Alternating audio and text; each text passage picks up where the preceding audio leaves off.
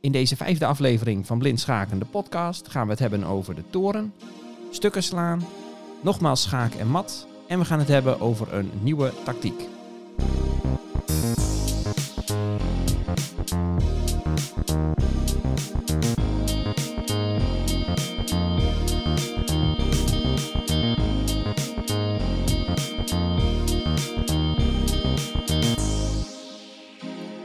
Mijn naam is Jan Spoelstra. Welkom bij deze schaakcursus per podcast. We zijn bezig met één voor één alle schaakstukken bij langs te gaan en eh, te vertellen wat deze mogen. Vandaag staat de toren op het programma. Hoe beweegt de toren over het bord? We gaan eh, stukken slaan. We gaan het hebben over een röntgenaanval, een nieuwe tactiek. En we gaan het nogmaals hebben over de begrippen schaak en schaakmat. En vooral over schaak en wat je allemaal kan doen om eh, het schaak op te heffen. Nou, dat ga ik doen aan de hand van vier stellingen. Ehm, en we hebben hiervoor nodig het schaakbord en vier stukken. Te weten de witte koning, de witte toren, de zwarte koning en de zwarte dame. Laten we beginnen. We gaan naar de eerste stelling toe en daarvoor zetten we alleen de toren op het bord en die zetten we op het veld E4, EVA 4. Nou, waar mag de toren in één zet naartoe? De toren mag rechte lijnen, recht vooruit, recht achteruit, naar links en naar rechts en zoveel stappen als hij wil. Dus vanuit E4 mag de toren recht vooruit helemaal naar E8 of naar alle velden die daartussenin liggen. E7, E6, E5. De toren mag ook helemaal achteruit. Hij mag uh, in één zet naar E3, naar E2 of naar E1. Nou, datzelfde geldt ook voor de horizontale rij waar de toren op staat. Hij mag helemaal naar links, naar de rand van het bord, naar Anna 4. Hij mag naar Bella 4, Caesar 4, David 4, maar ook naar Felix 4, Gustav 4 en Hector 4. Nou, hoeveel velden mag de toren vanuit zo'n centraal veld? Nou, uh, op, uh, zowel op de horizontale rij als de verticale kolom liggen acht velden. De toren staat al op één veld, dus er blijven twee keer zeven velden over waar de toren naartoe kan. Tel maar mee. Dus de toren die kan naar 14 velden. Als we naar de toren vanuit het centrum, uh, bij het centrum vandaan bewegen, dan zien we, zet de toren bijvoorbeeld maar eens op Anna 1 in de hoek, dan zien we dat er nog evenveel velden zijn waar de toren naartoe kan. Als je de, de toren op Anna 1 zet, dan zijn op de onderste rij, op, uh, van A1 tot en met Hector 1, daar liggen nog zeven velden waar de toren naartoe kan. En op de A-kolom, van A1 naar Anna 8, daar liggen ook nog zeven velden waar de toren naartoe kan. Nou, uh, dat toont aan dat de toren ook niet per se in het centrum van het bord hoeft te staan. De toren voelt zich prima aan de rand van het bord om zo invloed uit te oefenen. Uh, wat je in een schaakpartij vaak ziet, is dat torens belanden in kolommen waar uiteindelijk geen pionnen meer in staan. Um, het is ook een, uh, als je met wit speelt, uh, is het ook een hele goede, heel goed wanneer je een toren op de zevende rij weet te krijgen. Terwijl bijvoorbeeld de zwarte koning nog op de achterste rij staat. Dat uh, beperkt hem behoorlijk. Dat is vaak heel sterk. Um, ja, dat is wat ik over de toren wilde vertellen. Rechte lijnen, van voor naar achter, van links naar rechts. Um, en torens voelen zich ook prima aan de, aan de rand van het bord om vanuit de rand van het bord invloed op het spel uh, uit te oefenen. Nou, gaan we nu naar de tweede stelling. En voor deze tweede stelling hebben we uh, vier stukken nodig. De, de, de, witte koning, een witte toren. Een zwarte koning en een zwarte dame. Let even op dat we het schaakbord met een zwart veld linksonder neerleggen. Dat gaat nog wel eens mis bij beginnende spelers. En we zetten de witte koning op Eva 1, een zwart veld op de onderste rij. We zetten de witte toren op Hector 1, rechts onder in de hoek op een wit veld. We zetten de zwarte koning op Eva 8, helemaal op de achterste rij. En een zwarte dame zetten we op Bella 8. Dus prent het even goed in je hoofd. Er staat een uh, witte koning op Eva 1, een witte toren op Hector 1, een zwarte koning op Eva 8 en een zwarte dame op Bella 8. Nou, de vraag is nu, wit aan zet en wint. Hoe? Nou, voor de eh, mensen die de regels al kennen, of voor de gevorderde spelers die dit blind in hun hoofd willen volgen, jullie mogen de podcast even op pauze zetten en een antwoord formuleren in je hoofd. En daarna verder luisteren. Ehm, voor de beginnende spelers, voor slechtzienden die eh, via deze podcast kennis maken met het boeiende schaakspel. Jullie kunnen gewoon lekker blijven luisteren en ik uh, zal ik het de komende minuten uitleggen. Goed. De beste set voor wit in deze stelling is om de toren te bewegen van hector 1 naar hector 8. En daarmee zetten we zwart schaak. Nou, zwart moet dit oplossen. Dat hebben we in de vorige podcast uh, gezegd. Als je schaak staat, moet je een set doen waardoor je niet meer schaak staat. Nou, het enige wat zwart kan doen is zijn koning opzij zetten. Dat is dan ook de eerste, meest elementaire manier om iets aan schaak te doen. De koning verplaatsen. Uh, zwart verplaatst nu zijn koning van Eva 8 naar Eva 7. En wat we nu zien is dat er een lijn open gaat van de witte toren op Hector 8 naar de zwarte dame op Bella 8. Dit noemen ze ook wel een röntgenaanval. Dat is onze tweede tactiek die we leren. Um, Wit viel in eerste instantie de koning aan toen hij met zijn toren naar Hector 8 bewoog. Maar nu die koning opzij stapt, valt hij eigenlijk de dame die erachter staat aan. Nou, een röntgenaanval. Dit soort, dit soort fratsen komen heel veel voor in het schaakspel. En met dit soort fratsen worden heel vaak partijen beslist. Dus tactiek is heel belangrijk voor mensen die net leren schaken. Voor mensen eh, zoals ik die op clubniveau spelen. Uh, de meeste partijen worden beslist door een of andere tactische frats die ergens in de partij uh, plaatsvindt. Nou, wat we nu zien is dat wit dus de zwarte dame kan slaan. En dat doe je als volgt. Wit pakt de zwarte dame van het bord af en verplaatst zijn toren van Hector 8 naar Bella 8. Wit heeft nu de zwarte dame geslagen. Die verdwijnt dus ook van het bord af in het bakje. En uh, ja, er staat nu een uh, witte koning op het bord, een witte toren.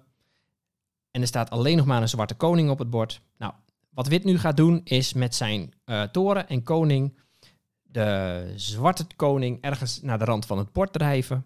En vervolgens schaakmat geven met de toren. Nou, hoe je dat doet, dat zal ik pas in podcast 11 of 12 be be bespreken. Wanneer we alle eindspelen die je moet kennen bij langs gaan. Voor nu is het even genoeg om te weten, dit is een gewonnen stelling voor wit.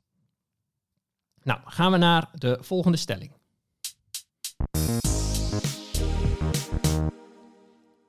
In deze derde stelling gaan we een volgende manier behandelen om schaak op te heffen. We zetten nu de witte koning op het veld Eva 6, een wit veld.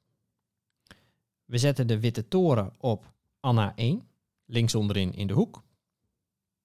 We zetten de zwarte koning op Eva 8, een wit veld. En kijk even goed hoe de twee koningen ten opzichte van elkaar staan. De zwarte koning staat op E8. Er zit een veld tussen op E7, een zwart veld. En de witte koning staat op het witte veld E6. Dus die koningen kunnen elkaar nu niet benaderen. Dus dit, dat staat redelijk vast. Nou, de zwarte dame zetten we op David 3, op D3. De vraag die bij deze stelling hoort, wit is aan zet en wint de zwarte dame op de volgende set. Hoe doet hij dat? Nou, formuleer even een antwoord in, de in je hoofd uh, voor de mensen die de schaakregels al kennen. En uh, de, die een beetje willen, willen oefenen met, uh, met blind schaken. Um, voor de startende spelers, volg mij gerust. Um, de beste set voor wit in deze stelling is om de toren te bewegen van Anna 1 naar Anna 8. En daarmee zet je zwart schaak. Nou, in de vorige, af, uh, vorige stelling hebben we gezegd... Uh, een manier van uh, het schaak opheffen is de koning verplaatsen naar een veld waar hij niet meer schaak staat. Maar dat kan nu niet. De witte koning dekt de velden David 7, Eva 7 en Felix 7 af. Die koningen mogen elkaar niet naderen. Ze mogen nooit naast elkaar staan. En de zwarte toren dekt de gehele achterste rij af. Maar een tweede manier om schaak op te heffen is om er een stuk tussen te zetten, om het schaak te blokken. Nou, de zwarte dame kan van David 3 naar David 8. En dan staat, wit, uh, dan staat zwart niet meer schaak. Dit is ook de enige zet die zwart kan doen in deze stelling. Nou, wat wit nu doet, is op zijn beurt ja, een eh, dame is sterker dan een toren. Dus als jij met jouw toren de dame van de tegenstander kan slaan, ook al wordt die daarna teruggeslagen, dat is altijd een goede set. Of bijna altijd een goede set. Dus wit, die pakt nu eh, de zwarte dame van het bord. Zet zijn toren op David 8. Nou, daarmee staat zwart weer schaak. En de enige manier waarop zwart dat op kan heffen, is door de witte toren terug te slaan. Een koning mag ook stukken slaan.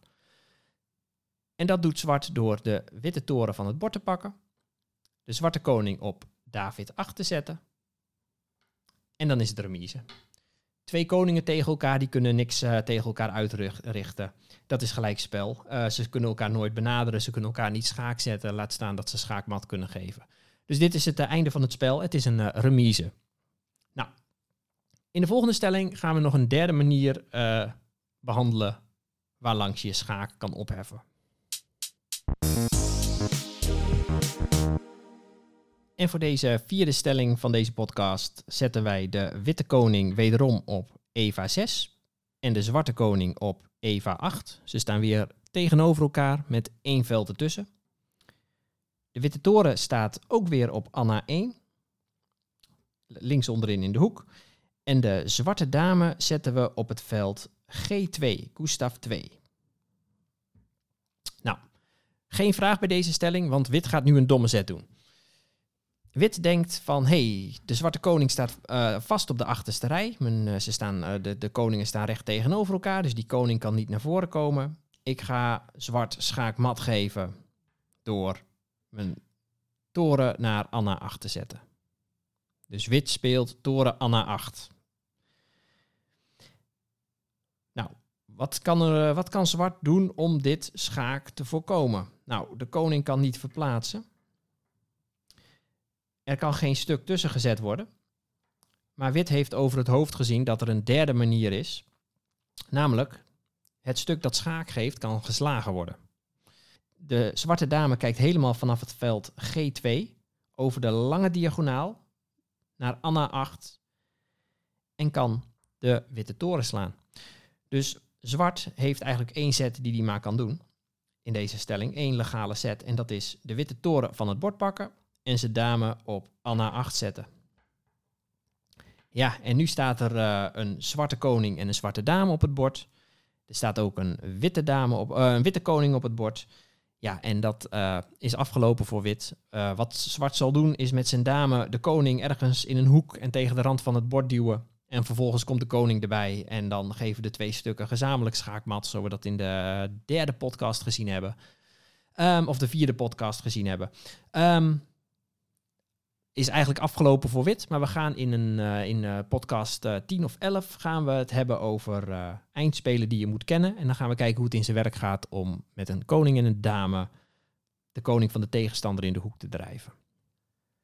Om het verhaal nog even compleet te maken. Voor deze laatste stelling geldt als de dame van zwart niet op het bord staat. Dus als we de witte koning op E6 zetten en de witte toren op Anna 1 en de zwarte koning op Eva 8, dan kan wit schaakmat geven in één set. Nou, denk er even over na, maar dat is uh, dezelfde set als nu, alleen nu kan de zwarte dame niet meer slaan. Uh, de toren gaat van uh, Anna 1 naar Anna 8, schaakmat. De zwarte koning heeft geen bewegingsvrijheid, want de witte koning dekt alle velden op, uh, nou ja, die voor hem liggen af. Namelijk de velden D7, E7 en F7. De witte toren dekt alle velden op de achterste rij af. Dus die koning kan nergens heen bewegen waar hij het schaak uh, kan opheffen. Er kan bovendien geen stuk tussen geplaatst worden. Want er is geen stuk meer. En er kan ook, uh, de witte toren kan ook niet geslagen worden. Schaakmat afgelopen.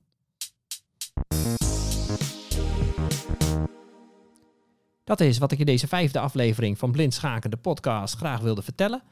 We hebben gezien hoe de toren over het bord beweegt, in rechte lijnen.